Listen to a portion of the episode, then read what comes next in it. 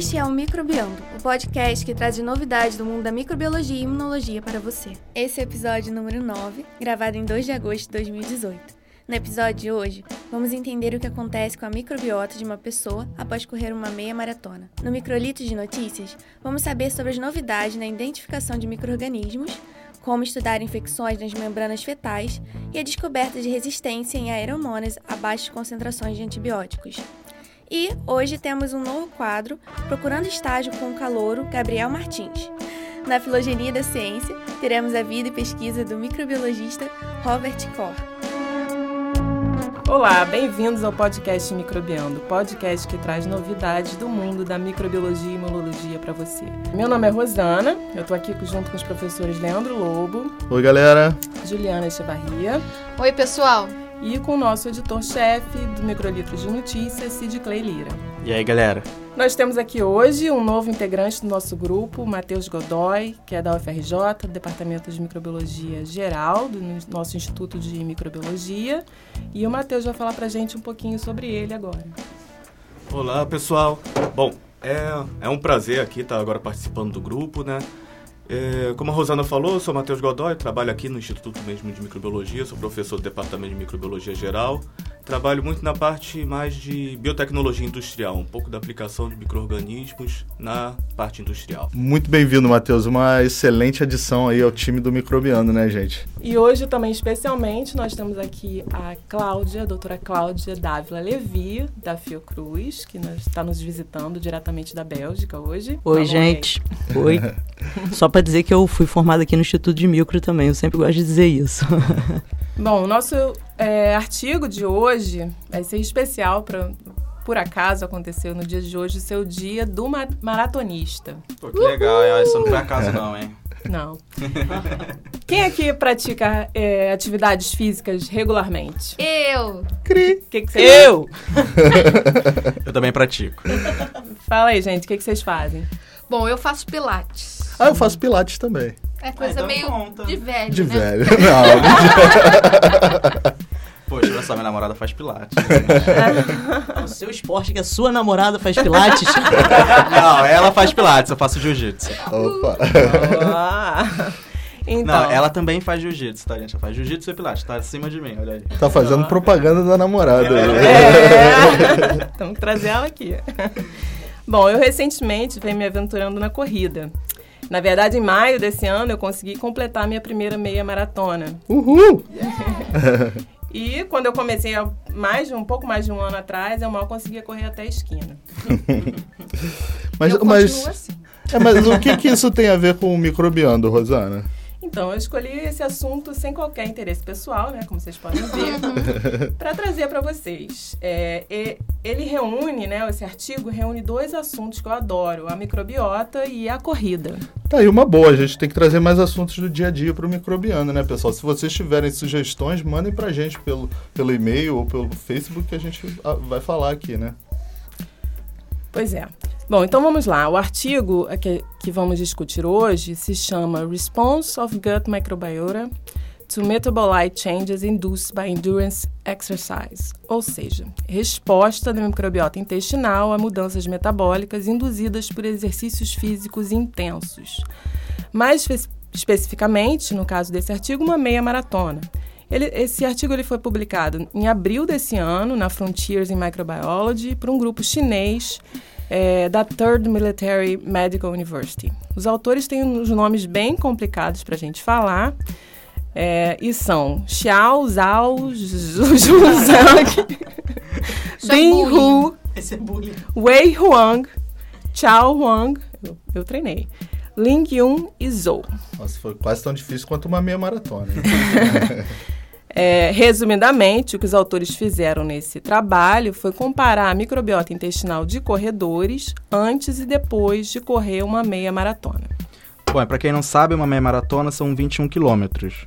E dependendo da velocidade de corredor amador, isso pode variar de 1h30 até um pouco mais de 3 horas.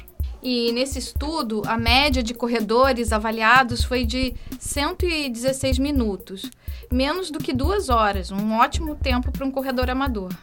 Pois é, muito tempo realizando um esforço bastante intenso. Bom, além de avaliar a comunidade microbiana das fezes desses corredores, eles analisaram as mudanças causadas pela corrida no perfil metabólico dessas fezes e correlacionaram essas mudanças com as alterações microbiológicas delas. É bom, todo mundo sabe que exercícios físicos são extremamente importantes para a manutenção da nossa saúde, né? Sabemos isso pelo nosso dia a dia, mas também por diversos dados na literatura que correlacionam uma vida sedentária com o aumento de risco em doenças cardiovasculares, obesidade, diabetes, síndrome metabólica e também com ansiedade, depressão e até outras doenças mentais, né? Pois é, sabemos também que várias dessas doenças e comorbidades são associadas com mudança da microbiota intestinal. É verdade. Vários estudos descrevem mudanças na composição e na diversidade da microbiota intestinal com essas mesmas doenças. E não é só isso. Alguns estudos já correlacionaram o exercício físico com mudanças na comunidade microbiana que habita o intestino. Não só de seres humanos, como em vários modelos animais diferentes. Dentre esses exercícios físicos, a corrida é considerada uma forma particularmente benéfica na prevenção e no combate das doenças. Além de ser um esporte de grande alcance da população em geral, por não depender de grande orientação profissional, né? E nem de equipamentos específicos de alto custo. Os benefícios para a saúde dos exercícios físicos são conhecidos há milhares de anos, não é isso? Mas os mecanismos exatos pelos quais isso ocorre ainda não são tão óbvios. Nos estudos que previamente avaliaram a microbiota no exercício, vimos uma correlação com mudanças específicas causadas pelo exercício. Em camundongos, por exemplo, eles usaram aquelas rodinhas que os animais ficam correndo e viram que o exercício pode reverter estados de doença, como obesidade e diabetes, mudando a microbiota do camundongo. Mas isso não tem só a ver com a microbiota, porque o sistema imunológico é altamente modulado pelo exercício. Será que uma coisa tem a ver com a outra? Talvez.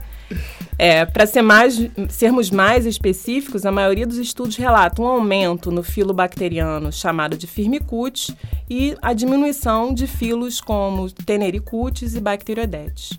Porém, o oposto já foi relatado em outro artigo com o exercício aumentando bacteroidetes e diminuindo firmicutes em camundongos. Já em 2 estudos realizados com atletas profissionais, um aumento tanto na alfa-diversidade da microbiota como nos ácidos graxos de cadeia curta produzidos foi observado com o exercício. Alfa-diversidade, Rosana, o que é isso, hein? Alfa-diversidade e beta-diversidade são termos da ecologia usados para avaliar a diversidade de espécies em um determinado contexto.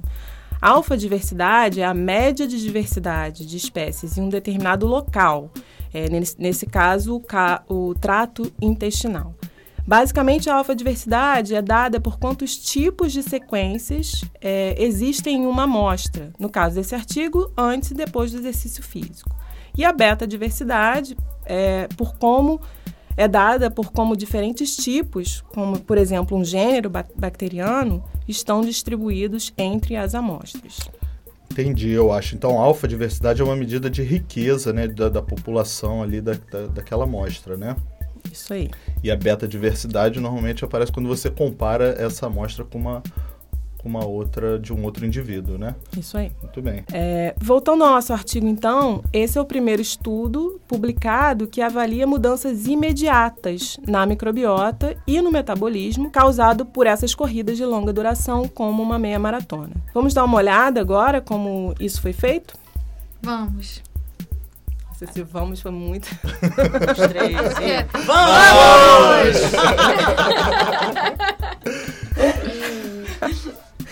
Então, eles coletaram fezes de 20 corredores amadores, dentre eles 14 homens e 6 mulheres, pela manhã no dia da corrida, né, anterior à corrida. E na manhã seguinte, logo após essa meia maratona. Ou seja, todas as mudanças relatadas aconteceram num período de 24 horas, onde por cerca de 2 horas, né, como a gente viu, os participantes estavam correndo. É importante a gente saber também que todos os participantes comeram de um mesmo tipo de dieta entre os tempos da coleta de uma amostra fecal e a outra. Né? Tinha uma lista de comidas permitidas que eles poderiam utilizar nesse tempo. Sem entrar em muitos detalhes da metodologia, a análise da comunidade bacteriana presente nas fezes foi realizada por sequenciamento de RNA ribossomal 16S, e os metabólitos dessas fezes extraídos com metanol e analisados por cromatografia líquida acoplada ao espectrofotômetro de massas. Bom, o sequenciamento de RNA 16S para identificação bacteriana nós já falamos aqui no Microbiando, né?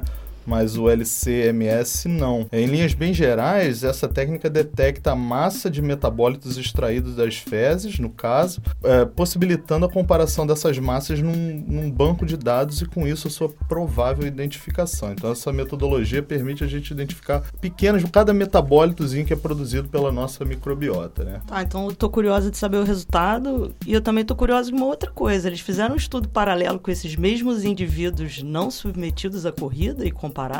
Não. Okay, não, então nesse vamos ver estudo, o que né? Não nesse. Mas... Não nesse estudo. É. Tá?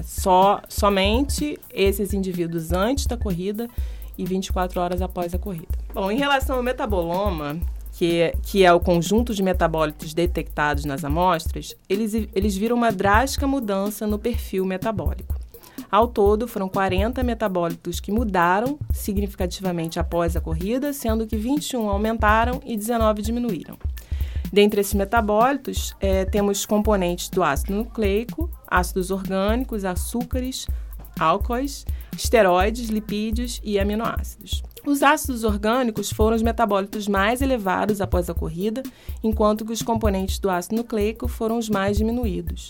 Ao todo, 7 ácidos orgânicos foram aumentados e alguns deles merecem destaque aqui por nós, né? O ácido 3 maleilpirúvico e o ácido xiquímico. Pelo menos parte desses ácidos orgânicos são oriundos do metabolismo da microbiota intestinal.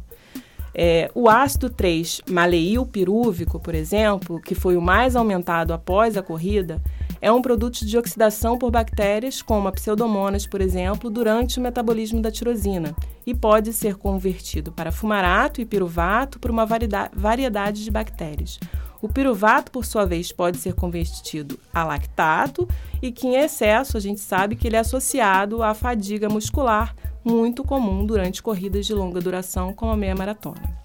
Já o ácido xiquímico, também aumentado após a corrida, ele é um intermediário da via do ácido xiquímico em vários micro-organismos na microbiota intestinal, como, por exemplo, enterococcus, firmicutes, bifidobacterium, entre outros.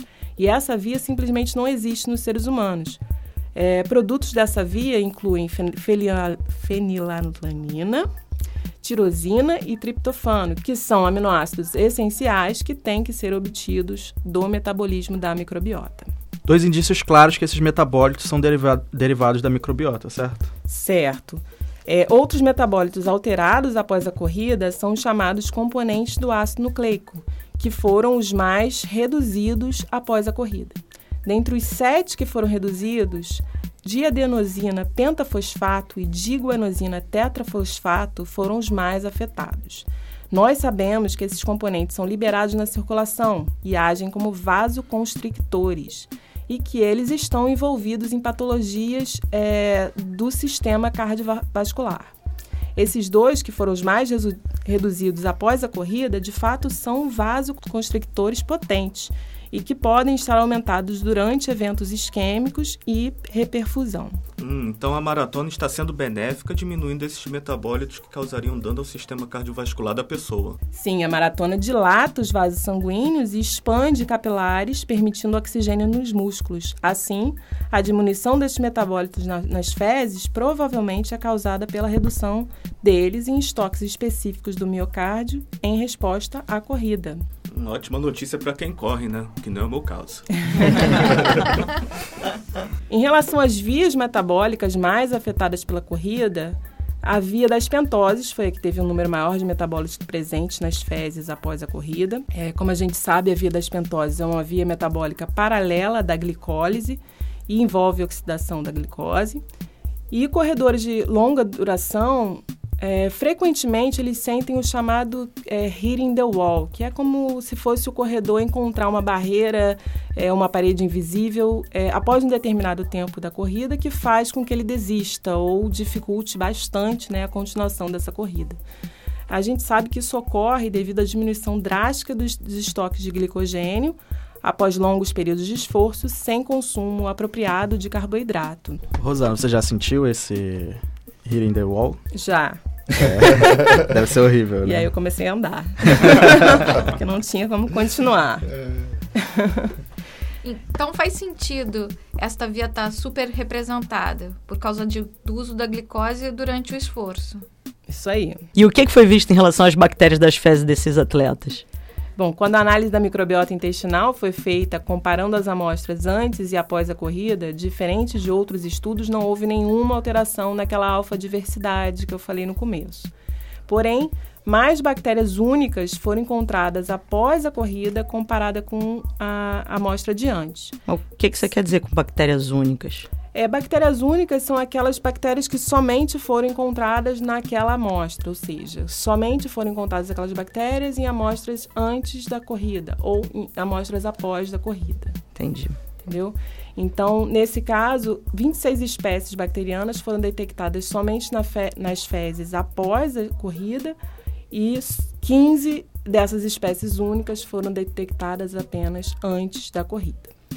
Isso é interessante porque antes e depois da corrida, de onde vieram essas bactérias? Isso provavelmente foi alguma falha na metodologia, não falha na metodologia, mas elas estavam em tão pouca quantidade, né, que a técnica de sequenciamento não conseguiu detectar elas ali nas fezes. E aí depois ou antes ou depois da corrida, elas passaram a ficar representadas. Número suficiente para ser detectado. É verdade. E as que desapareceram podem realmente ter desaparecido, né? As únicas de antes... desapareceram. Ou desapareceu ficar em quantidade tão baixa que entrou naquele patamar de não detectável, porque realmente é curioso saber como é que surge, né? Em tão pouco tempo é porque já estava ali, ela só proliferou. Bom, assim, esse fato, né, de haver uma diferença na taxa de bactérias únicas antes e depois, ele sugere, mesmo que não haja essa diferença significativa na alfadiversidade, que a corrida aumenta sim a diversidade das espécies de bactérias na microbiota.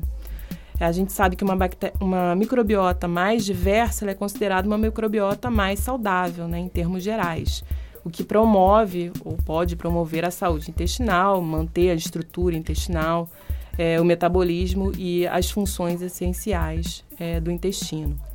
Entre as bactérias únicas detectadas, os filos lentisféria e acidobactéria foram detectados especificamente após a corrida, mas nada é muito conhecido sobre esses filos ainda, sobre a função deles e o que eles podem estar fazendo. Os autores utilizaram algumas ferramentas para fazer essa análise estatística, incluindo ferramentas de identificação de biomarcadores, e 4 gêneros bacterianos foram considerados como marcadores da corrida, né, entre aspas, que, né, nos diz que se essas bactérias estão presentes, há uma probabilidade maior da corrida ter acontecido. Quer dizer, eu não preciso correr, basta tomar um probiótico de corrida? Essa é a ideia. Ótima ideia. Eu acho que essa é a ideia. Os gêneros Pseudobutirivibrio, Coprococcus 2 e Mitsuokela, todos eles pertencentes ao filo dos firmicutes, e a Conlicella da família Coriobacteriacea e do filo Actinobactéria, estavam enriquecidos após a corrida. Já a espécie Bacteroides coprófilos, do filo Bacteriodetes, foi um marcador de antes da corrida. Lembrando que outros estudos já relataram um aumento de firmicutes e diminuição de Bacteroidetes após o exercício físico, né? Bom, eu não quero nem fazer maratona e nem saber falar esses nomes, então eu quero só o probiótico. Acho importante a gente ter em mente que essa amostra antes da corrida não é necessariamente representativa de uma pessoa sedentária. Pelo contrário, todos os participantes estavam em treinamento, ainda que em nível amador, para uma meia maratona. Pois é, a média de treinamento anterior à prova é de 18 meses entre os corredores. Não é uma pessoa tipo eu. Nem eu. Com certeza, o ponto-chave do artigo é identificar o efeito imediato de uma corrida extenuante na pessoa e não de predizer mudanças entre ausência e presença de exercícios físicos. Eles também viram as potenciais mudanças nas funções da microbiota causadas pela corrida. A motilidade celular da microbiota, incluindo a expressão de flagelo, quimiotaxia, foi significativamente induzida pela corrida, enquanto que a produção e conversão de energia reprimida. É engraçado que o efeito da corrida na motilidade intestinal já é bem conhecido, né? Durante uma corrida de longa duração, o trato intestinal está sujeito ao impacto mecânico do movimento, que leva à perda da integridade epitelial. Então, vários estudos já demonstraram um aumento na permeabilidade intestinal e, consequentemente, translocação bacteriana, né? As bactérias que vivem no nosso intestino conseguem atravessar esse epitélio intestinal e causar uma inflamação que, durante até a maratona ou logo após essa maratona. Então, alguma das mudanças vistas na microbiota intestinal pode ter sido devido a todos esses danos no epitélio intestinal, causado pelo próprio impacto físico da corrida, né? É, com certeza é uma possibilidade. Bom, voltando ao artigo e correlacionando as mudanças dos metabólitos com as da microbiota, vimos que o aumento de bactérias da família Coriobacteriaceae, que inclui aquele gênero que eu falei, Colinella, que foi um biomarcador para a corrida, esse aumento após a corrida foi correlacionado com 15 metabólitos diferentes e, dentre estes metabólitos, a aldosterona, 18 glucuronida, a 3-deidrocarnitina e o P-metilolfenol e guanosina trifosfato tiveram a maior correlação. Já o outro gênero, também considerado como biomarcador da corrida, o Coprococcus 2, também demonstrou interação positiva forte com a 3-deidrocarnitina e com o P-metilolfenol. A aldosterona 18-glucuronida é um importante metabólito da aldosterona e é importante para funções celulares como sinalização, estoque de energia e estabilidade de membrana. A aldosterona é um hormônio esteroide produzido na glândula adrenal para regular o equilíbrio de sódio e potássio no sangue. Sabemos que o nível de aldosterona no plasma aumenta a resposta ao estresse da maratona de forma dependente ao esforço. Pela sua grande correlação com metabólitos alterados após a corrida, essa família Coriobacteriaceae pode ter um papel importante na prevenção e melhora na saúde vista após o exercício físico intenso. Os autores até sugerem que mais estudos analisem essa família de bactérias a fim de elucidar esses mecanismos a fundo. Quem sabe não podemos, então, voltar naquela ideia dos probióticos para quem não corre e capitalizar nos benefícios gerados por elas. Durante uma maratona, o total de energia consumida é enorme e as necessidades metabólicas no músculo, fígado, rim, tecido adiposo estão aumentadas, até mesmo dias após o final dessa corrida. Nesse estudo, as vias funcionais de produção e conversão de energia se mostraram aumentadas também após a corrida, sugerindo que a meia maratona promove alterações na microbiota para regular esses níveis de energia e níveis hormonais, mantendo assim um equilíbrio dos eletrólitos no intestino. Sim, vários estudos já demonstraram que a maratona pode afetar em questão de horas os metabólitos presentes no sangue, urina e músculos. E essas mudanças, elas são relacionadas aos diversos órgãos, tecidos e até mesmo ao sistema imune. Assim, essas mudanças na microbiota vista nesse estudo podem muito bem ocorrer em resposta a essas alterações metabólicas induzidas pela corrida nesses diversos fluidos corporais. Em resumo, a meia maratona causa não só mudanças drásticas no ambiente intestinal, como a gente viu, causa também mudanças significativas na composição da microbiota e nos metabólitos do intestino.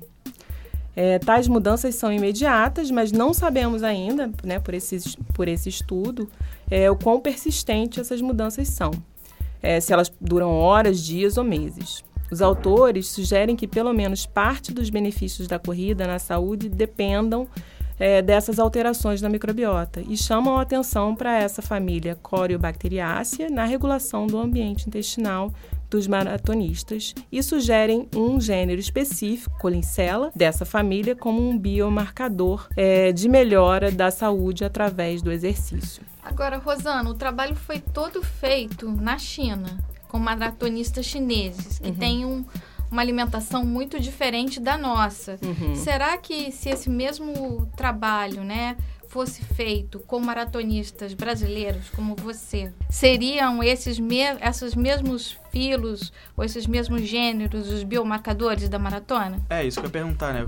Qual foi a alimentação que eles tiveram? Eles até têm no artigo, na tabela suplementar, qual é a lista de comidas permitidas. Mas são orientais. Assim, eu acho que com certeza esse estudos como esse, né, precisam ser feitos numa população diversa, né? Não só por causa, né, do background genético das pessoas, mas a exposição ambiental, né, o tipo de comida, tipo de dieta, o tipo de vida, né, que cada grupo tem mais associado. Mas a lista de comida não me parecia nada muito de outro mundo, não. O que eu fiquei sentindo, que foi até minha pergunta logo quando você começou a falar, discutir o artigo, eu achei que o número foi muito pequeno, né? Acho que eram 6 homens. Olha, mas para sequenciamento, tá muito bom. É bastante. Assim, comparado com outros estudos que eu vi analisando exercício físico, assim, esse mesmo tipo de estudo antes e depois... Esse é um número mais significativo do que outros estudos têm feito. Mas eles sequenciam poucos assim por custo ou dificuldade de analisar? É um estudo que envolve voluntários, né? Então você imagina que também seja difícil de recrutar esses voluntários. E não tem maratonista a cada esquina, né? Uma outra coisa que eu fiquei pensando, assim, não muito dentro desse trabalho, mas que eu acho que seria até bacana, vou até falar, de repente já teve um microbiando disso, eu não assisti todos, pessoal. Mas eu já li que, por exemplo, o exercício de alta intensidade, ele faz mal, quer dizer, faz mal, ele não... A resposta imune do indivíduo fica comprometida, porque é como se fosse um estresse tão grande que ao invés de trazer benefícios para a saúde, ele começa a impactar negativamente na saúde. Isso para atleta de alta performance. Então, de repente, seria legal... trazer esse assunto pela visão da imunologia e, de repente, a gente procurar também se tem efeito de alto impacto, exercício de alto impacto na microbiota já, talvez já tenha, né? Eu não sei. Eu achei uma ótima ideia.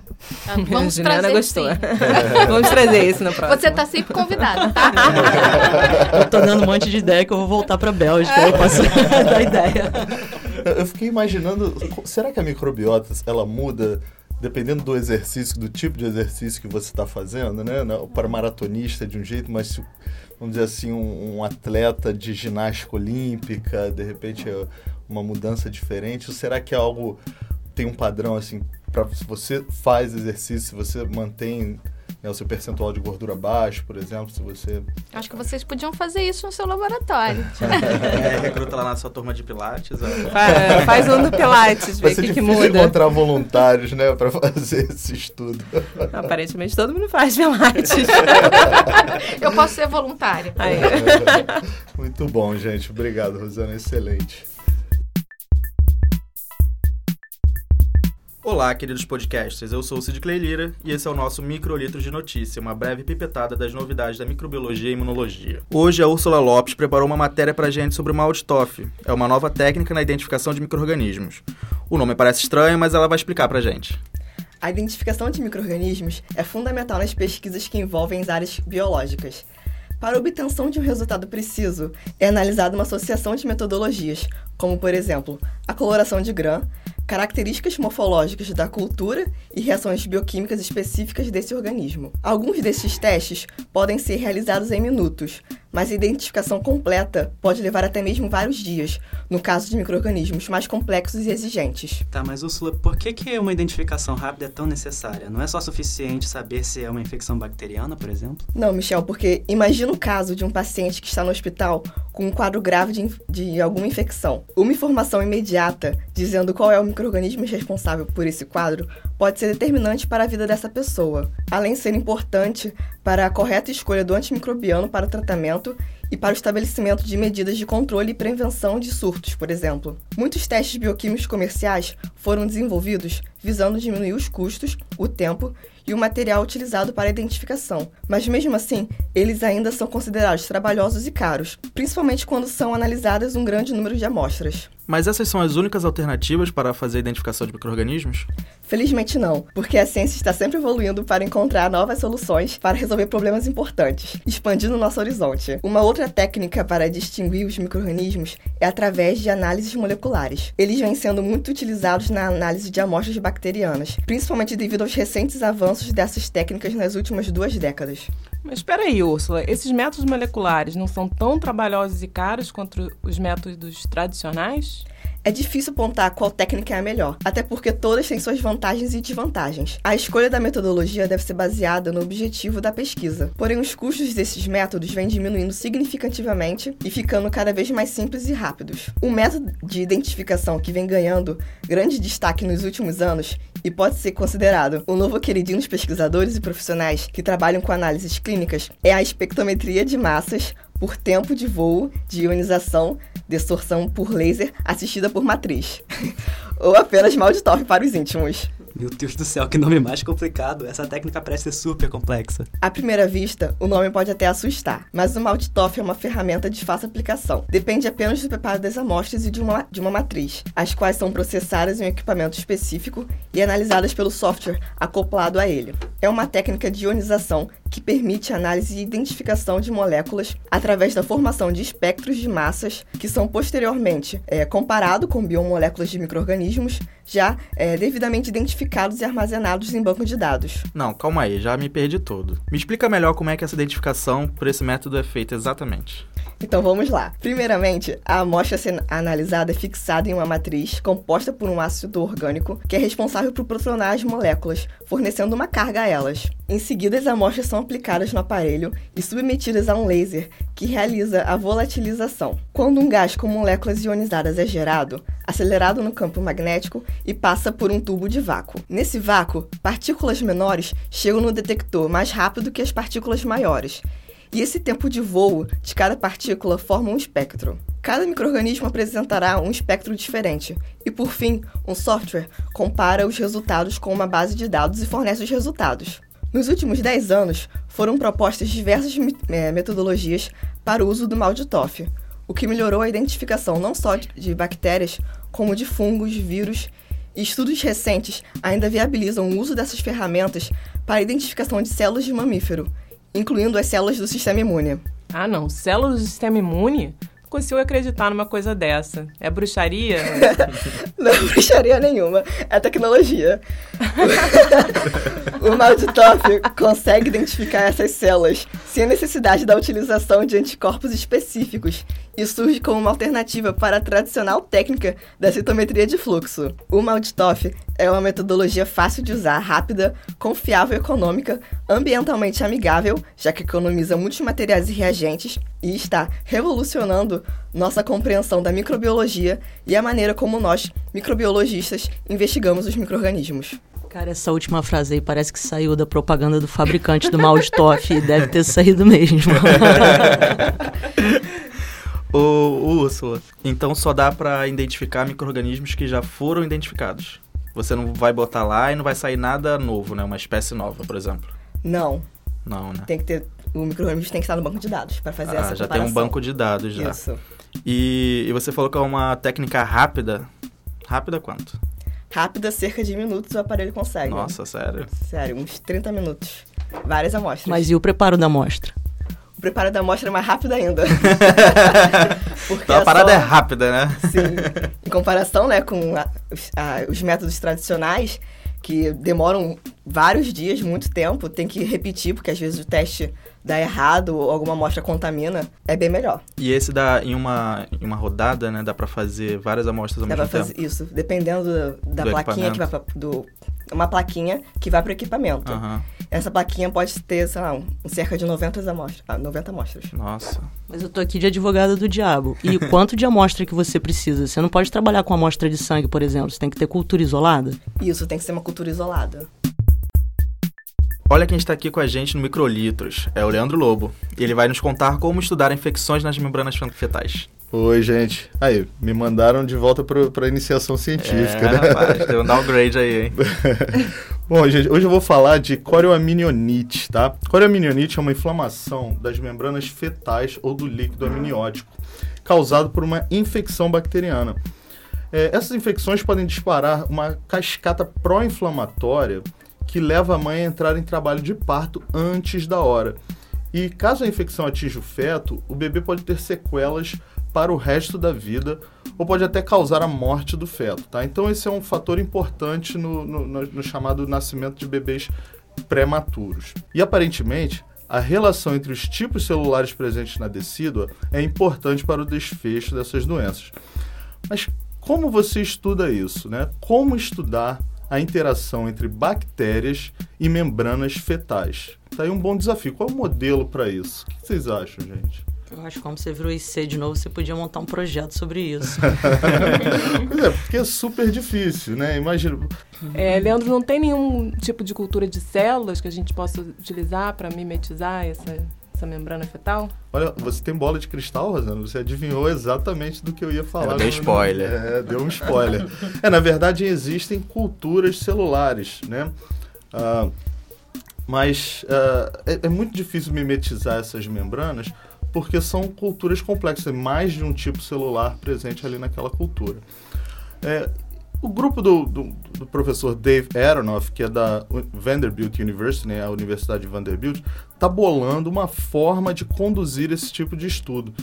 Eles desenvolveram um chip que simula essa membrana adecídua, né, in vitro.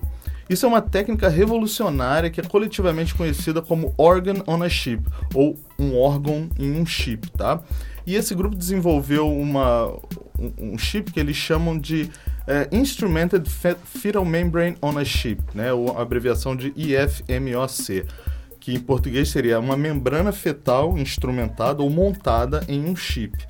Esse IFMOC, na verdade, é um aparato plástico onde eles montam células estromais imortalizadas junto com macrófagos. Então, esse grupo testou um modelo de infecção causado por um patógeno conhecido, né, os chamados os estreptococos do grupo B, nesses chips, e eles observaram que as células do estroma decidual são muito importantes na resposta imune nessa membrana. Eles observaram que as células do estroma decidual são muito importantes na resposta imune nessa membrana, utilizando um mecanismo mediado por prostaglandina E2. Eles só conseguiram observar esse resultado graças ao co-cultivo de células diferentes nesse chip. Bom, eu tive a chance de conversar com o professor Dave Aronoff, né, que é o responsável por essa pesquisa, em um congresso que eu participei recentemente, e eu vou passar agora para vocês a entrevista que eu fiz com ele. Bom, a entrevista está em inglês, né, gente? Mas, por favor, não se acanhem, é uma boa oportunidade para vocês praticarem o inglês de vocês e está super fácil de entender. Então, manda ver a entrevista. Olá, ouvintes do podcast Microbiando. Nesse episódio nós temos uma surpresa para vocês. Eu estou aqui em Las Vegas, vocês não vão acreditar, mas eu estou em Las Vegas, no congresso da Anaerobe Society of Americas.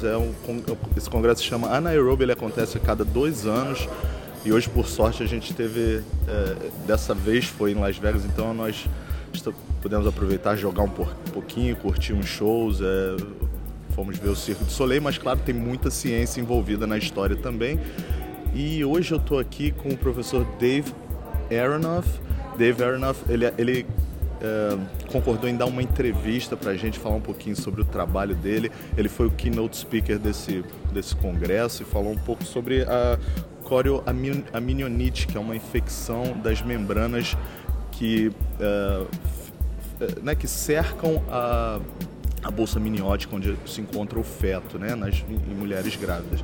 Então o Dave está aqui comigo e ele vai falar um pouquinho sobre esse trabalho para a gente. Hey Dave, how's it going? I'm doing great. It's great to see you, Leandro. Thank you for having me on your podcast. Thanks for agreeing to talk to us. It's a real pleasure. So I'm gonna ask you some questions. I'm gonna ask first in Portuguese and then I'll translate it to you. Então eu falei pro Dave que eu vou fazer umas perguntas em português. Primeiro, para vocês ouvintes não ficarem muito confusos, e vou traduzir para eles. Então, primeiro eu vou pedir para o Dave falar um pouquinho para a gente do background dele, né? Para vocês entenderem o que ele faz, qual é o trabalho dele e tal. So, Dave, can you tell us a little bit about your background?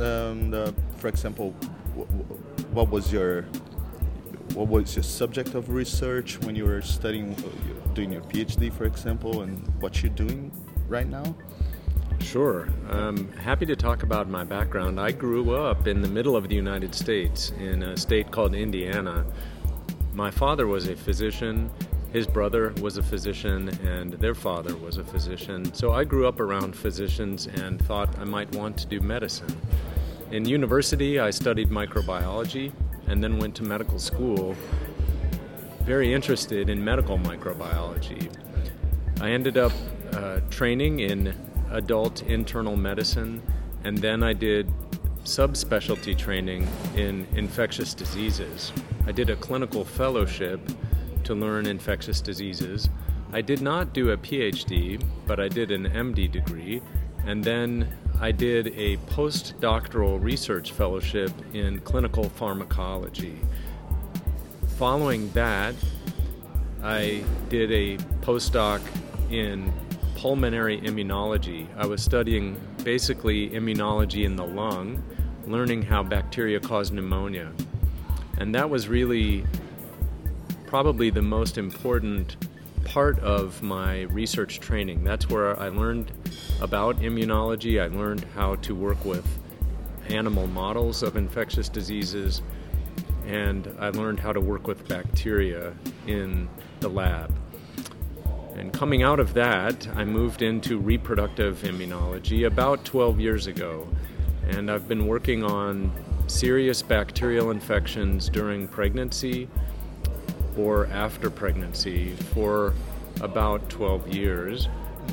That work started by studying a group of bacteria called Clostridia, which are anaerobic bacteria. Many of your listeners might know about Clostridium botulinum or Clostridium tetani.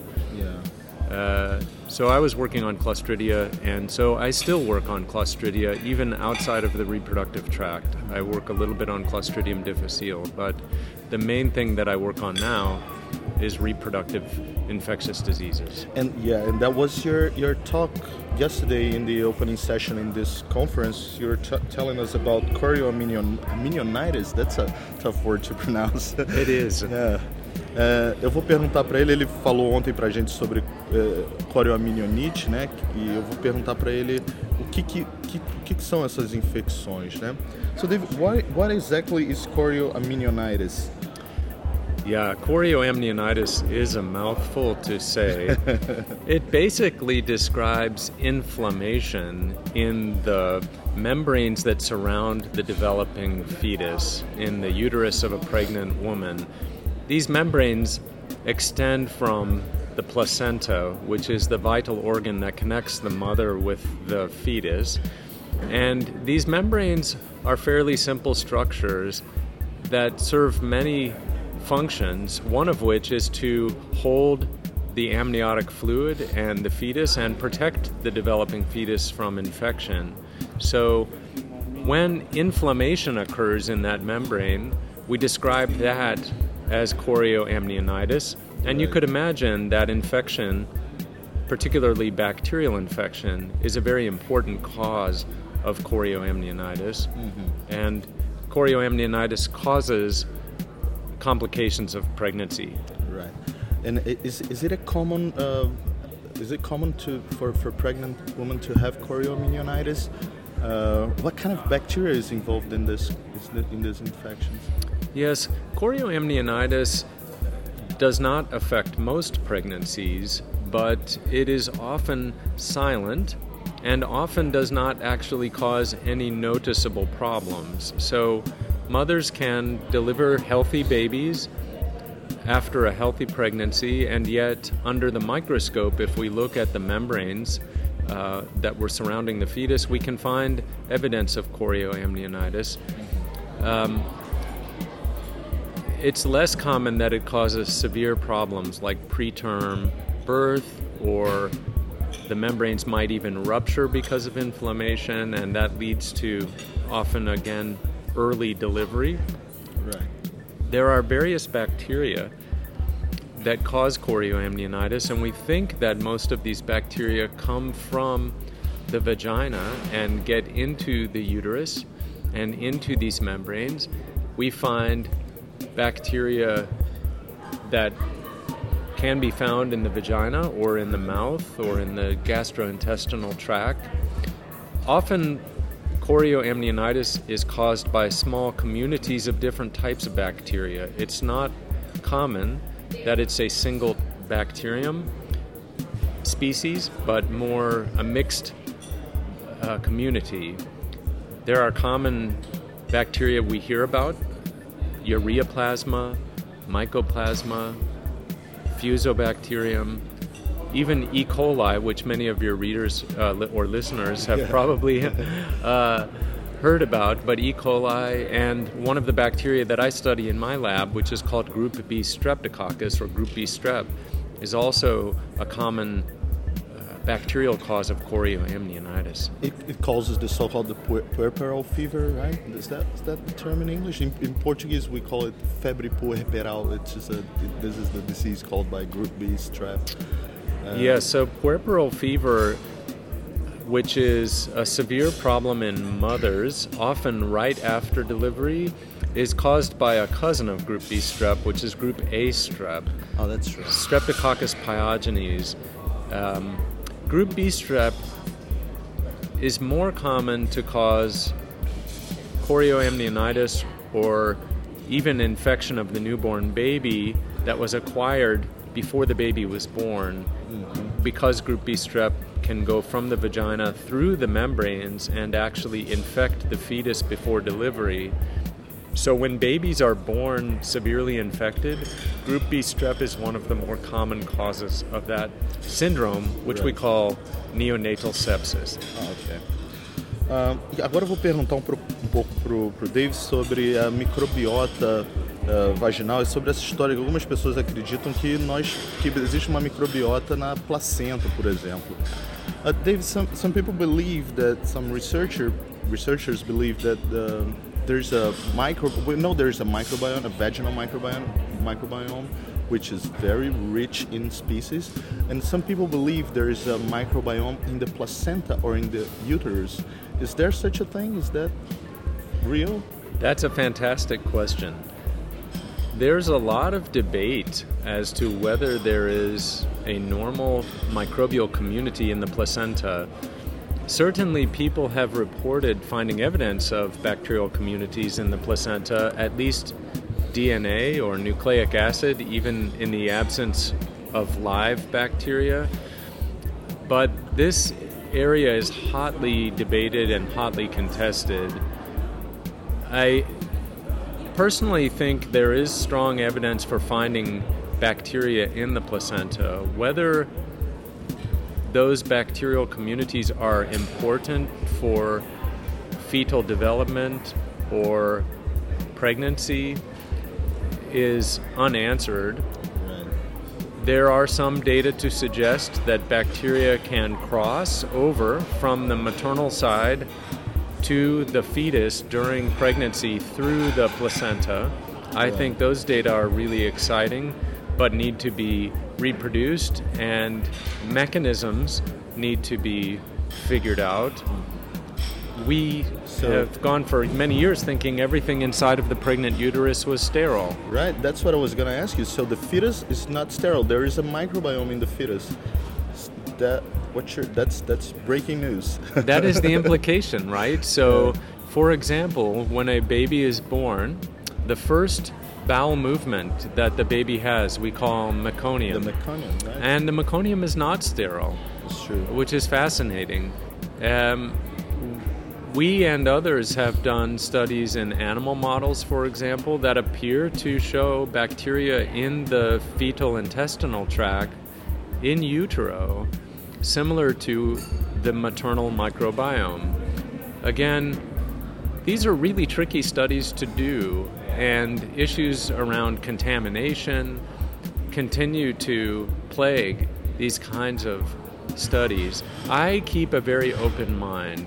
I think the evidence is tipping towards the uterus and the placenta and even the fetus not being sterile, just as our skin is not sterile, and being colonized with bacteria may not be bad, and in fact, what if it's important for reproductive health? What if bacteria at the maternal-fetal interface is important for helping educate the fetal immune system, or helping in some way to drive maternal tolerance against the fetus, or maybe even helping to drive the inflammatory process of labor when pregnancy is over? There are so many unanswered questions. I think it's an exciting time to be a microbiologist studying reproductive health.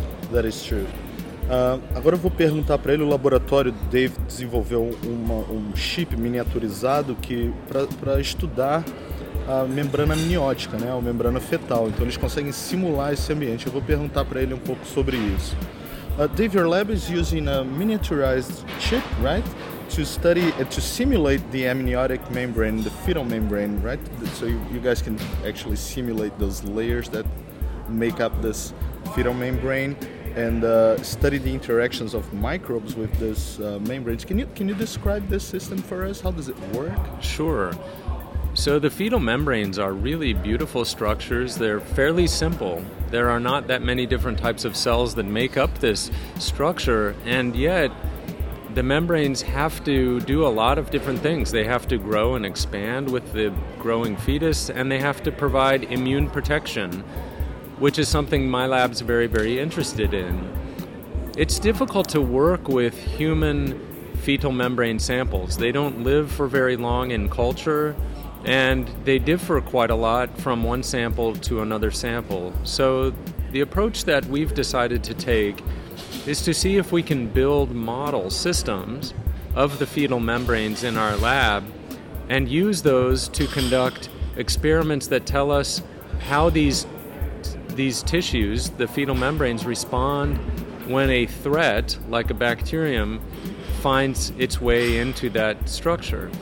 So we are trying to essentially deconstruct the fetal membranes into their component cell parts and then reconstruct them in very, very small scale models, which we call microfluidic or nanoscale models, that allow us to improve on current traditional cell culture techniques.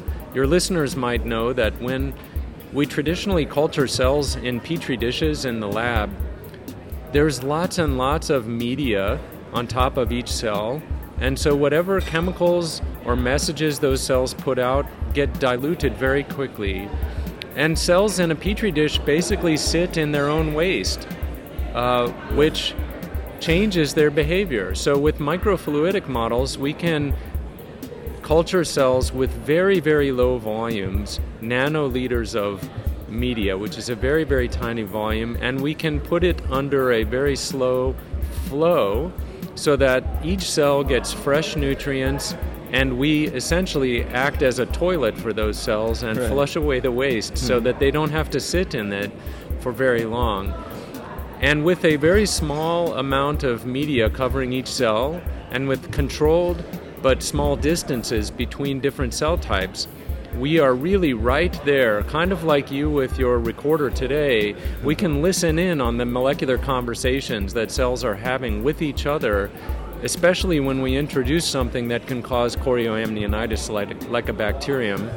And our hope is to find those messages that we might be able to use in a clinical circumstance to know sooner than later that a woman has a bacterial infection of her fetal membranes, and maybe improve pregnancy outcomes simply through this kind of advanced research. That is truly amazing. Well, agora eu vou terminar, eu vou pedir pro Dave, né, dar um pode cortar isso. Eu vou terminar pedindo pro Dave dar um conselho assim para pesquisadores mais jovens, pessoas que querem crescer nessa carreira de microbiologista, e como ele é um cara muito experiente, tenho certeza que ele vai poder falar algo muito legal pra gente. Dave, I want to end this talk by first thanking you for agreeing to talk to us. This was a really nice talk, and I want to ask you, do you have some advice for young researchers, young microbiologists that want to pursue science and research? Well, thank you very much, Leandro. First of all, I hope our conversation never ends. This has been really, really fun, and I think the service you're doing through this podcast is very important. I think advice to young scientists might be twofold. The first is to dedicate yourself to learning the subject in front of you as well as you possibly can. Remember that as a bright graduate student or undergraduate student or postdoc, that you can very quickly become the world's expert on a topic if you dedicate yourself to learning it. So when you have decided to put a foot forward into a field or into a set of problems, dedicate every day to learning a little bit more about it, because it won't be long before your knowledge allows you to ask really critical, elegant, and unanswered questions. So I try every day to learn something new about my field, and I think that it's the lifelong learning that also helps us develop a love for what we do. The second piece of advice, particularly for people who are new to science, is spend time learning how science is done, in addition to learning about the content of what you're studying. I mentioned just now it's important to learn the content of what you're working on. But for young scientists, one of the most important lessons to be learned is just how do we ask questions in a scientific way? What is the scientific method? How do we build in controls, both positive and negative, into our experiments? I myself made many mistakes learning the hard way about doing science because I probably did not spend enough time thinking about experimental design. And I think that that is a timeless, really a timeless source of information that can be helpful, is just how do I ask scientific questions in a robust way. So my two pieces of advice: learn deeply about the subject in front of you. Be curious. Be curious, yeah. That's right. And learn how to do science. When you interact with scientists who are at a higher level than you are, pay attention to how they design experiments. And when you read papers, pay attention to how they include controls. And look for evidence if a paper or a manuscript or a study failed to satisfy your threshold for having the appropriate controls. Because unfortunately we see that quite frequently. And then finally, have fun. Remember that science is full of waking up every day and failing. We do this all the time. We do an experiment and it doesn't work. We ask a question that we think we know the answer to and it's wrong. But that should not prevent us from coming in and playing the game and having fun and enjoying each other's company in the lab. And finally, drink coffee. That's great. Thanks, Dave. Então, galera, esse foi o professor Dave Aronoff. Espero que vocês tenham gostado da entrevista. Se vocês quiserem saber mais sobre esses chips, né, e como esses IFMOCs, vocês podem encontrar o link para o artigo do Dave nas notas do nosso podcast, né? And thanks again, Dave, for the interview. It was a real pleasure. Ó, esse você tá, né, manjando dos ingleses, né? É. Ó, não esquece, tem vidraria para lavar, hein?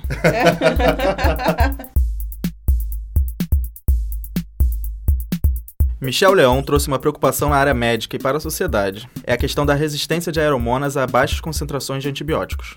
As infecções causadas por micro-organismos resistentes à ação de antibióticos são um grande problema para a saúde global. Esse problema vem emergindo devido ao uso indiscriminado de antibióticos em humanos e na agropecuária, que também leva a uma importante contaminação ambiental por esses compostos. Mas por que contaminação ambiental será importante para a indução de resistência?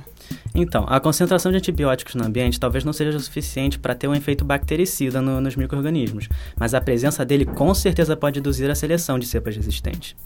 Nós estamos expostos, muitas vezes sem saber, à presença de micro-organismos resistentes.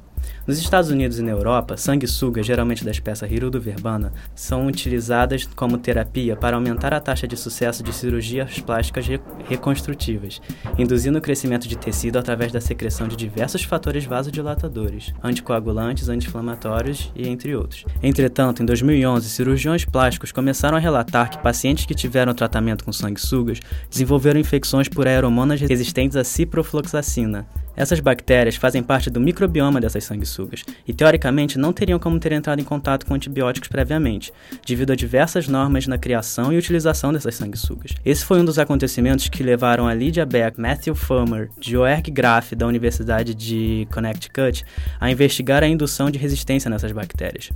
Os resultados desses estudos foram publicados na MBio de 24 de julho deste ano, onde os autores demonstraram que a exposição a uma concentração de apenas 0,01 microgramas por ml de ciprofloxacina era capaz de induzir a resistência contra essa droga. Nossa, 0,01 microgramas por ml? Isso não é muito pouco? É bem pouco mesmo, Úrsula. Na verdade, essa concentração é cerca de 400 vezes menores que a concentração que a bactéria deve sobreviver para ser considerada resistente. Graf e colaboradores suspeitaram que as sanguessugas já tivessem sido expostas previamente a antibióticos, provavelmente durante a sua alimentação. Os pesquisadores evidenciaram que as sanguessugas apresentavam baixas concentrações de ciprofloxacina e de enrofloxacina, análogo da ciprofloxacina utilizada normalmente em granjas. Como assim ciprofloxacina utilizada em granja? Então, é porque durante a alimentação dessas sanguessugas, quando elas estão sendo criadas nas fazendas de criação, eles dão para alimentar sangue de galinha. Então, provavelmente, eles admitiram que essa contaminação por antibióticos é proveniente da alimentação que eles tiveram. E isso pode ter contribuído para a indução de resistência das bactérias do microbioma dessa sanguessuga. Ah, entendi. Então, eu acho que é bom dizer, porque tem muita gente que não sabe, se fala muito em frango, que é cultivado com hormônio, etc. Hormônio de crescimento, fala-se muito isso. Na verdade, não é hormônio de crescimento. O que se chama é promotor do crescimento, que nada mais é do que antibiótico que serve para modular a microflora e promover o crescimento dos frangos. É até bacana discutir isso, que fica muita desinformação, né? Sim, então provavelmente daí vem o antibiótico das sanguessugas, né? Do sangue foram que os pesquisadores hipotetizaram, né? É isso mesmo.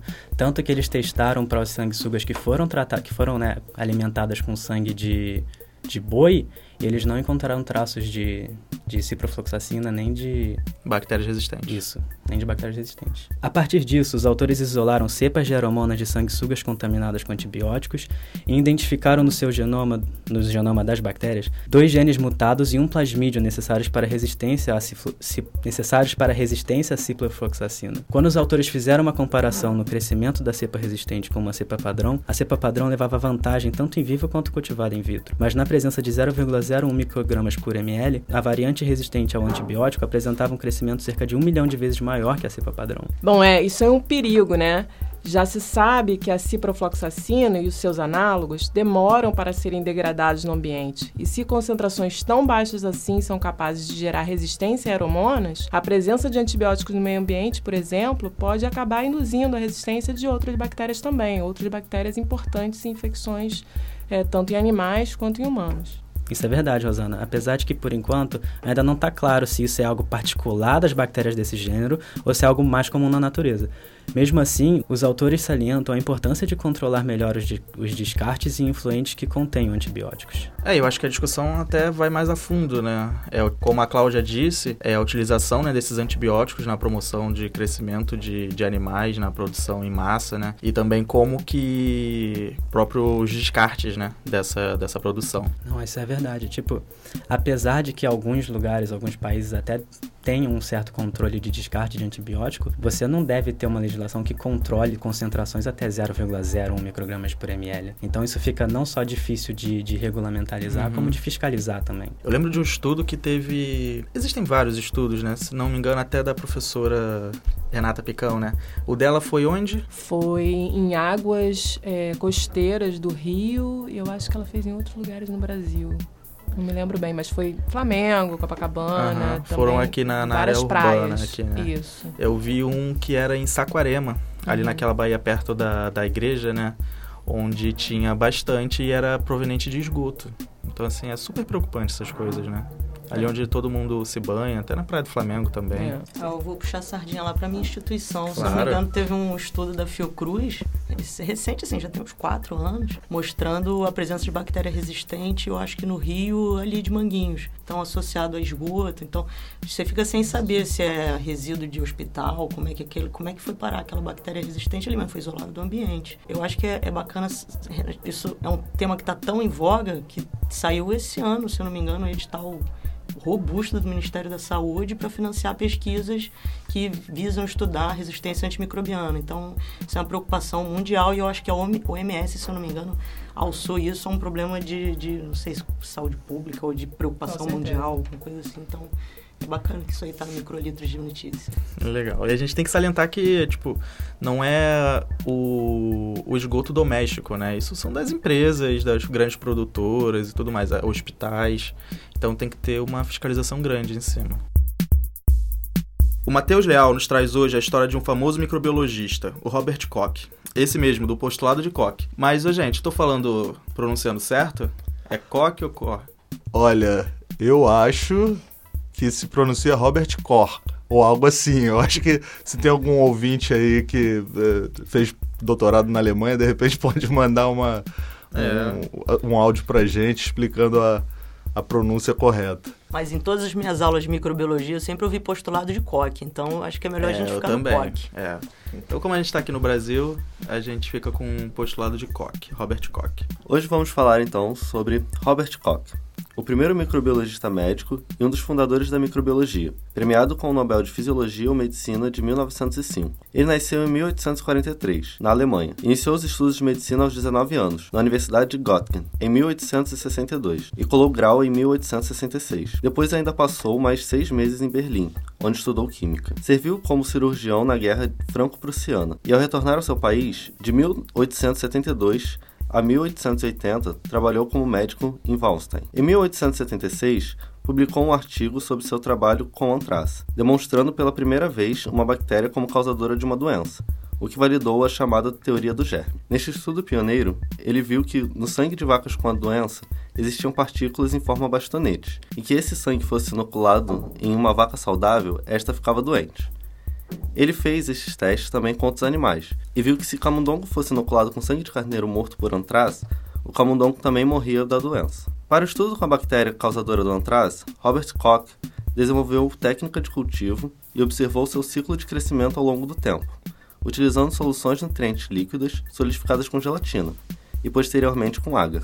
Ele observou que quando essa cultura sólida era incubada e exposta ao ar, colônias bacterianas se desenvolviam com formas e cores diferentes.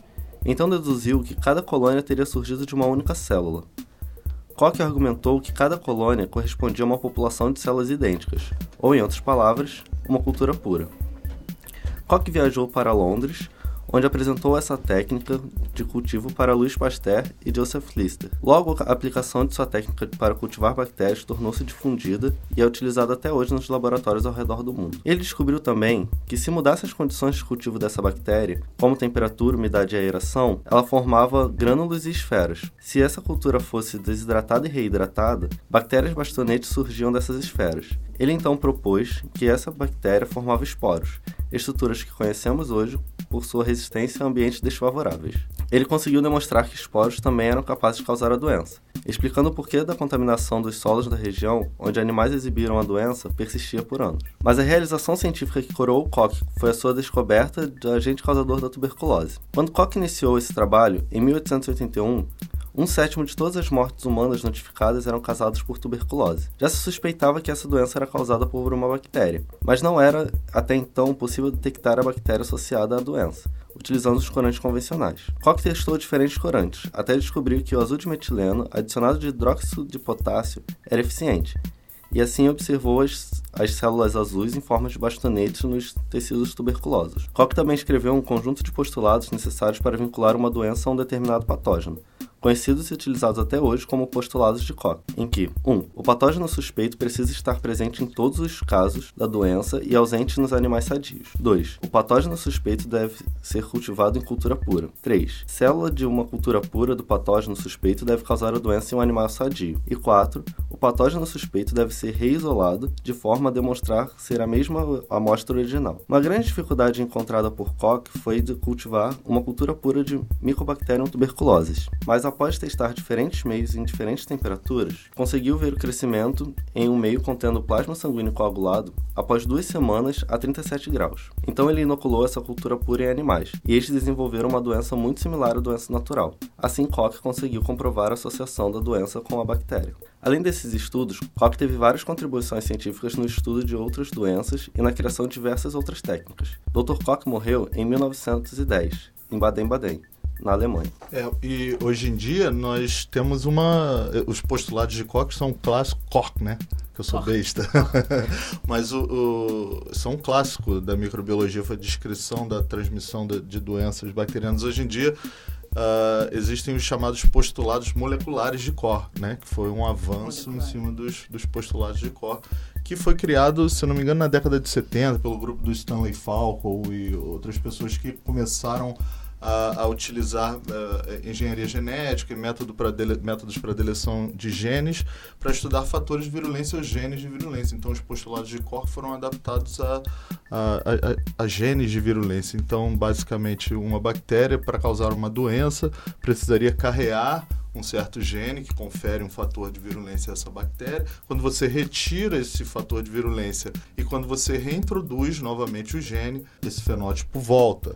Então, por exemplo, se você deleta uma toxina importante de algum patógeno, vamos dizer, do Clostridium botulinum, você deleta a toxina do botulismo. Claro que existem vários sorotipos diferentes, tá? de genes diferentes para a toxina do botulismo, mas você pode deletar a toxina do botulismo e você mostra que essa espécie perdeu a capacidade de causar os sintomas associados ao botulismo. Você pode depois reintroduzir esse gene e mostrar que ela ganhou novamente essa capacidade. Então, esses são os postulados moleculares de Koch.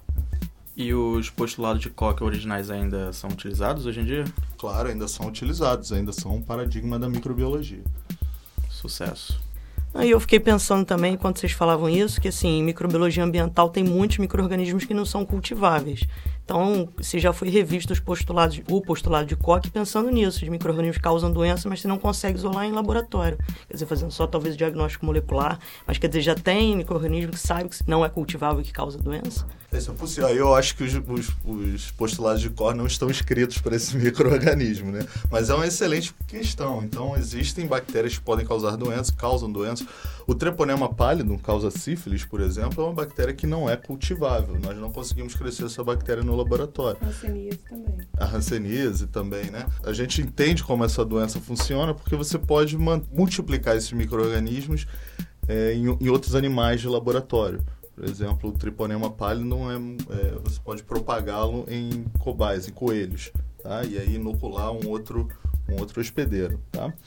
Existe uma outra limitação nos postulados de Koch, é que hoje em dia, para você completar o postulado de Koch, você deveria isolar o micro-organismo, reinocular num hospedeiro e mostrar que a doença acontece. Mas existem doenças que são exclusivamente de humanos. Então, como é que você vai fazer esse teste em humanos, né? Não existem animais de laboratório para... E aí pode entrar o postulado molecular, né? De qualquer maneira, o agente ele é, de certa forma, identificado, né? Mesmo que você não consiga cultivar. Eu estava mais pensando numa situação mais abstrata, onde o indivíduo está doente, você trata com antibiótico, ele melhora e você não conseguiu identificar o agente, porque realmente você não tem muito... Porque o postulado de Koch pressupõe o isolamento, e muitas vezes, quando a gente trabalha em ambiente, você não isola, você simplesmente detecta a presença através da amplificação do ácido nucleico, né? Eu não sei se isso já chegou a ser feito em humano, mas associando com patologia, né? Eu sei que em microbioma se faz muito isso, mas não sei se tem associando com doença. Se é que é possível, né? Porque tem muita coisa que a gente tem ideia, mas você não tem como ensaiar em laboratório, né? O Dr. House com certeza já deve ter feito isso aí.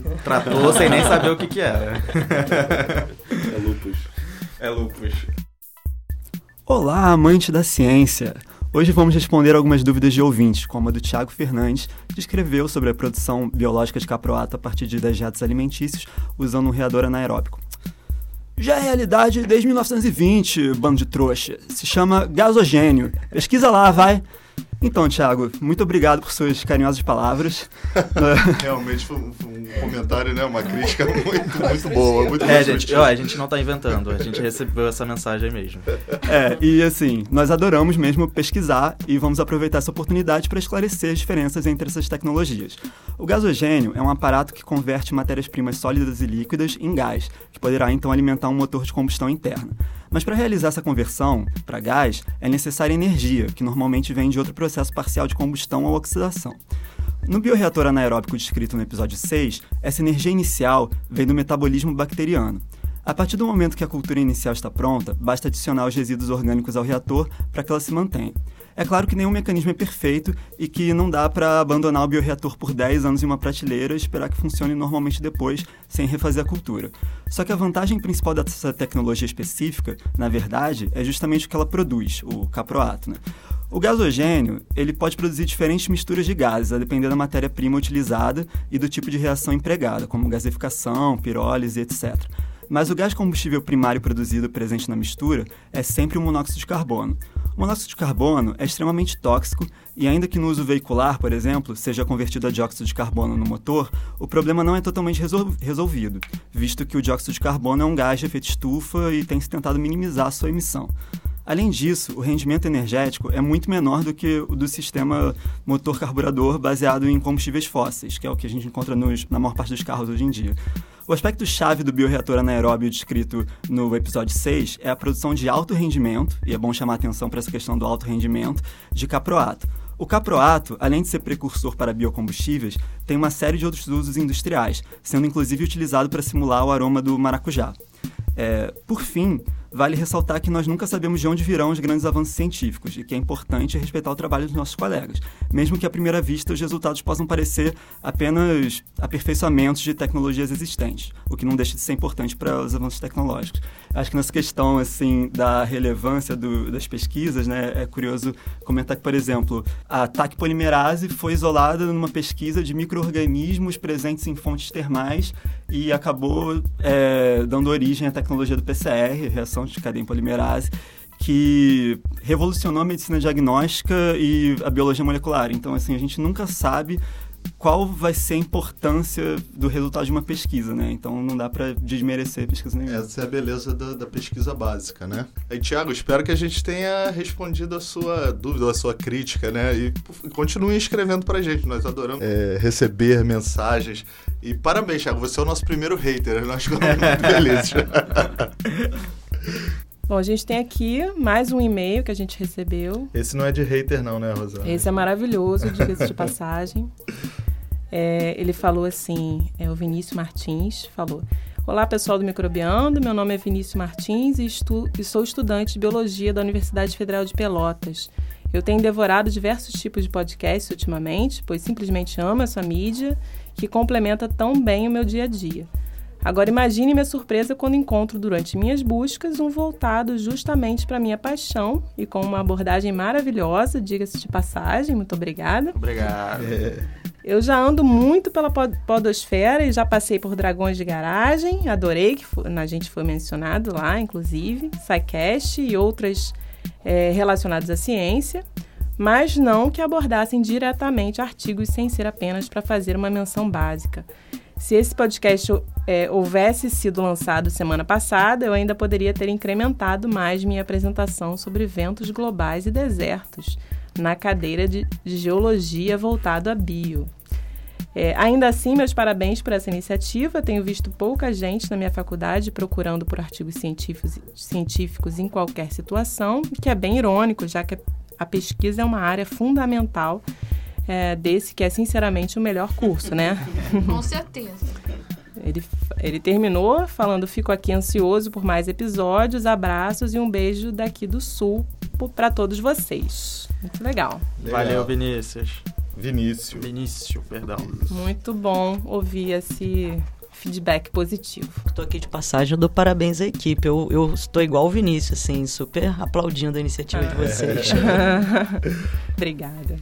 A gente também recebeu 12 outros e-mails com perguntas bastante parecidas, do Tito Silveira e da Rebeca Medeiros, que perguntou no que a diversidade molecular dos procariontes impacta o desenvolvimento de soluções biotecnológicas, e a segunda foi qual a importância da diversidade molecular dos procariontes para a humanidade. Todo mundo ficou me olhando porque no comecinho falou: a gente não preparou uma resposta para isso. Falei, isso é fácil, pessoal. Aí eu fiquei até inibida depois que eu falei isso.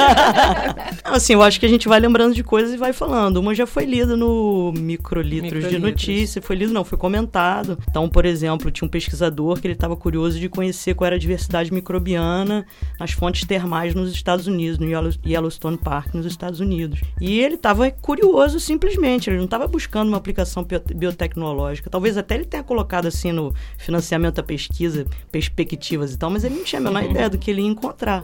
E aí ele isolou uma, na verdade, uma árquea, que é um tipo de bactéria que... Pode chamar de bactéria? Chama só de árquea, né? É um tipo de micro-organismo.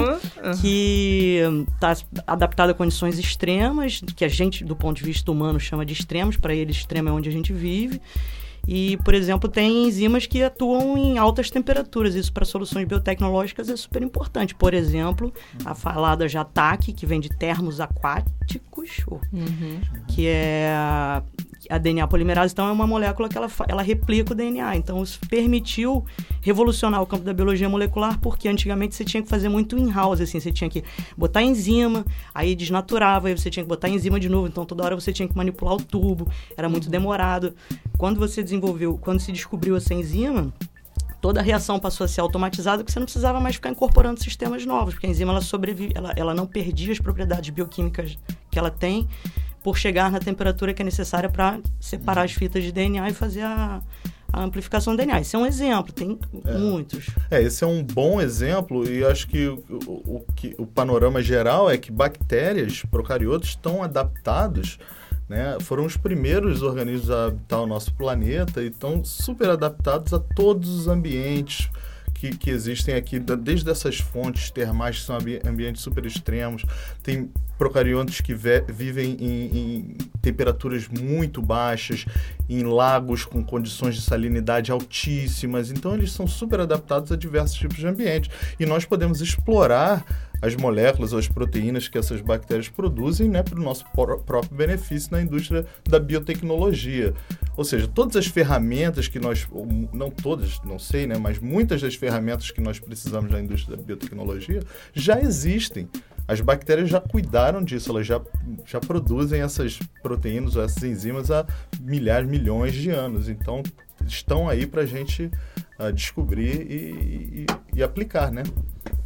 O episódio do Caproato, eu acho que conversa muito com isso, né? São tantas possibilidades que, por exemplo, você pensa em pão, você pensa em cerveja, que eu gosto muito, você pensa em iogurte. Isso tudo passa por diversidade microbiana, Produção de alimentos, fármacos, antibiótico, veio de bactéria, de fungo, na verdade.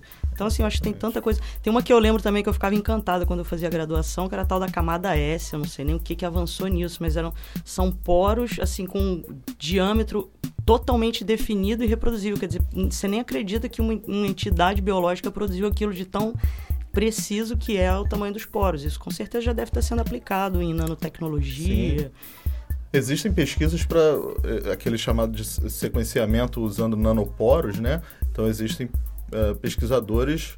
Hoje em dia, esses nanoporos são manufaturados, mas existem pesquisadores que, olhando para proteínas que formam poros, como uma forma de sequenciamento de DNA, por exemplo. E aí isso já está acontecendo, né? Já não tá acontecendo. É ideia para um dia talvez fazer. E pensando também em apelo ambiental que a gente tem hoje em dia, né? Muitos processos industriais que são feitos via química, a maioria deles dá para ser feito o quê? Via enzimática, só que são inviáveis, primeiro, por conta de custo e por conta da estabilidade dessas enzimas. Então, procurar nesses extremófilos enzimas que são capazes de suportar pHs muito baixos ou muito altos, a temperatura é muito alta ou muito baixa.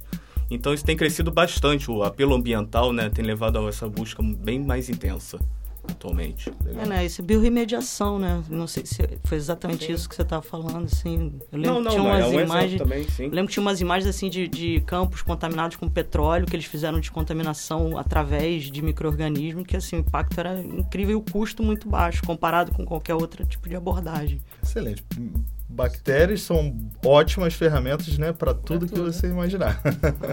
Eu acho que as bactérias vão dominar o mundo.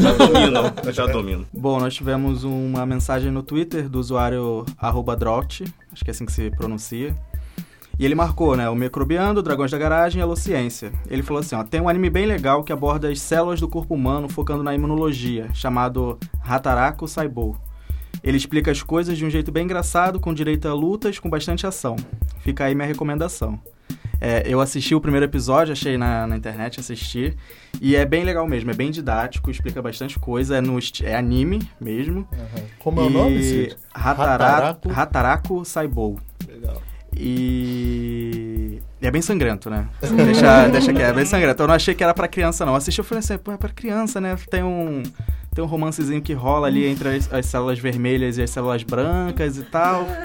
Eu falei, tá, mas depois apareceu sangue pra caramba. Eu falei, não é pra criança. Mas é bem didático. E aí, eu gostei, eu acho que vou assistir os outros episódios. Legal, obrigado. E vou colocar vocês aí pra assistirem também, professores aí. Vou ter que assistir. Obrigado pela Juliana dica. Aí, ó, da Imunológicas. Mas a gente tem que lembrar que imunologia não é só luta, né? É homeostase também. Então, eu não assisti os outros episódios, né? Foi só o primeiro. Pessoal, nesse programa nós temos um quadro novo. O calouro, né, o nosso querido calouro Gabriel Martins está em busca de um estágio em algum laboratório aqui no Instituto de Microbiologia, na verdade aqui no Centro de Ciências da Saúde, e ele foi batendo de porta em porta para descobrir o que é feito nos laboratórios aqui da nossa universidade. Cada programa vocês vão ter a oportunidade de ouvir um pouquinho mais sobre a experiência do Gabriel procurando estágio e assim descobrir o que é feito dentro de alguns laboratórios de pesquisa aqui no Instituto de Microbiologia ou no Centro de Ciências da Saúde. Escutem só, vejam o que aconteceu. Olá, aqui é o laboratório de anaeróbios da professora Regina Domingues? Sim, ela tá lá em cima, pode entrar. Professora Regina? Oi, tudo bem? Sou Gabriel Martins, aluno da Microbiologia e sou do primeiro período e estou em busca de estágio. A senhora teria tempinho para conversar? Oi, Gabriel, claro, entra aqui, vamos conversar um pouquinho, senta aqui. Então, pergunta que eu gostaria de saber é qual é o seu projeto aqui no seu laboratório? Antes da gente começar a conversar, quero dizer que é sempre um prazer receber vocês aqui. O laboratório tem uma tradição de ter estagiários e vou tentar colocar de uma maneira simples o que a gente faz no laboratório, para ver se você consegue ter uma noção geral. Então, a nossa linha principal aqui é de trabalhar com bactérias anaeróbias, que é uma classe geral de bactérias, né? Que são bactérias que têm como característica básica serem intolerantes à exposição ao oxigênio. Então, isso é uma característica especial, né? Então, por conta disso, essas bactérias vão procurar na natureza locais onde elas fiquem protegidas da exposição ao oxigênio. Isso vai acontecer no nosso organismo, onde essas bactérias, então, vão fazer parte de populações que, por exemplo, estão presentes no intestino humano. É um exemplo, né? Elas podem estar presentes também, por exemplo, na nossa boca. No nosso caso, a gente estuda principalmente as bactérias do intestino, onde essas bactérias podem estar associadas à doença ou também à saúde, tá? Então, é ali onde a gente tem os nossos principais projetos, tá? Qual a importância da gente saber disso, assim? Então a gente tem tanto projetos para caracterizar bactérias desse ambiente, né, intestinal, que causam infecções, né, importantes, bactérias anaeróbias, e a gente vai caracterizar então as espécies bacterianas, como elas causam essas doenças, como elas resistem a tratamentos com antibióticos, então fatores associados a esses processos infecciosos, como a gente estuda populações de bactérias, padrões dessas populações que estão associadas à saúde, à doença, e como a gente pode interferir para melhorar a saúde humana. Então é bem ali nesse ambiente intestinal que vão estar os nossos principais estudos, tá? Que o estudante mais ou menos como eu deveria ter, assim, seu conhecimento, deveria gostar para poder fazer um estágio aqui? Geralmente, o estudante que se insere no nosso grupo é um estudante que vem da área de saúde, né? E que já tem um certo interesse por essas interações entre seres vivos, no nosso caso, entre bactérias e organismos hospedeiros, na maioria das vezes hospedeiros humanos ou alguns outros animais, e que aí a gente que vem, então, por exemplo, de cursos como o seu, de microbiologia, ou então vem de cursos como biologia, farmácia, medicina, e que vão estar, então, dentro desse contexto de microbiologia médica, E aí eles vão participar com a gente desses estudos de interação bactéria-hospedeiro e com várias vertentes, né? Então, caracterização de fatores de virulência, modelos com modelos animais, modelos de cultura de célula, modelos que envolvam biologia molecular. Então, a gente tem várias frentes aqui, mas que normalmente vão encantar, né? E, de alguma maneira, atender assim ao interesse de alunos que já têm algum interesse na área médica. Eu acho que talvez você tenha vá se inserir bem aí nessa ideia. Obrigado. Pessoal, hoje é o grande dia do nosso sorteio. Vamos sortear o livro Molecular Diversity of Environmental Prokaryotes, da CRS Press, e editado pelos nossos amigos Amaro Emiliano Trindade Silva e Tiago Bruce. A gente recebeu milhares e milhares de e-mails, né, entrando no sorteio. E o nosso estúdio está parecendo um sorteio do caminhão do Faustão.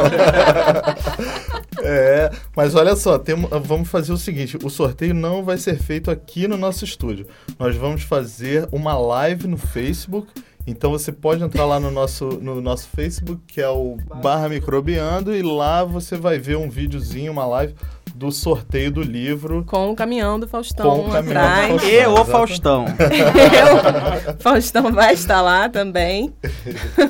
A gente também tem um anúncio aqui, a divulgação da 24ª Semana de Microbiologia e Immunologia da UFRJ, que acontecerá de 15 a 19 de outubro, e contará com diversas palestras, mesas redondas e minicursos. A programação e as datas serão divulgadas nas redes sociais da semana, no Facebook, no Instagram. Eles terão temas como vacinas, biotecnologia, divulgação científica e muitos outros que serão abordados ao longo desse evento. Além disso, a Semana de Micro contará com a presença dos profissionais renomados, tanto da UFRJ quanto de outras instituições, como o INCA e a Fiocruz, por exemplo. Não deixem de participar, essa Semana de Microbiologia é bem legal, ela é colocada por alunos da microbiologia, né? Ela é montada por alunos da microbiologia e imunologia da FRJ, né? Com auxílio de alguns professores, e sempre tem um público muito grande e uma programação incrível, bem, né? Interessante. É verdade. Então fiquem atentos às redes sociais desse evento. Bom, pessoal, e a gente encerrou um sorteio hoje, e eu convido vocês para participarem de outro sorteio de um ano do site A Ciência Explica, que fez esse mês em agosto, e a gente está sorteando um kit com uma caneca exclusiva do site, tem 4 marcadores de página, tem 4 adesivozinhos também com bactérias, vírus e a logo, e também tem um livro do Stephen Hawking, Um Mundo na Casca de Nós. Então, para participar do sorteio, você tem que ir lá no Instagram, curte o Instagram, a página do Instagram é @CiênciaExplica, e marcar mais 3 amigos, e aí já está participando. O sorteio vai rolar até dia 31 de agosto. Então, participa lá. A gente acabou de um sorteio e a gente já entra em outro. Bom, gente, esse foi mais um Microbiando. Obrigada pelos downloads. A gente está muito feliz aqui. E se vocês gostam do nosso trabalho, lembrem-se de dar uma avaliação para o nosso podcast, deixar um comentário. Isso ajuda, né, a gente continuar gravando os episódios e dar maior viabilidade ao podcast. E o podcast tem uma página no Facebook, né? É o podcast Microbiando, onde você pode ler sobre nossos bastidores e descobrir mais sobre as pessoas envolvidas na produção do nosso podcast. Tem um Instagram também, que é podcast Microbiando. Acho que é @Microbiando. E o Twitter, né? O Twitter. Estamos em todos os lugares. Como as bactérias. Que praga.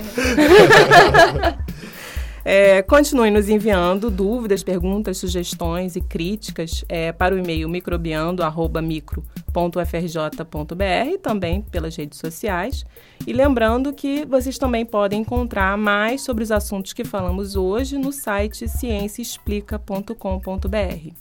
O podcast Microbiano tem o apoio do Instituto de Microbiologia, professor Paulo de Góes, e do Instituto de Biofísica Carlos Chagas Filho, ambos da UFRJ, além da SBPC, da SBI e do site de divulgação científica A Ciência Explica. E da SBM também, né? Eu acabei de lembrar que também temos apoio da Sociedade de Microbiologia Brasileira de Microbiologia. Esse episódio foi produzido por Hugo Marins, do NOTEM, Núcleo de Novas Tecnologias e Mídias do Instituto de Biofísica, E a trilha sonora do Microbiando foi produzida por Daniel Vasquez.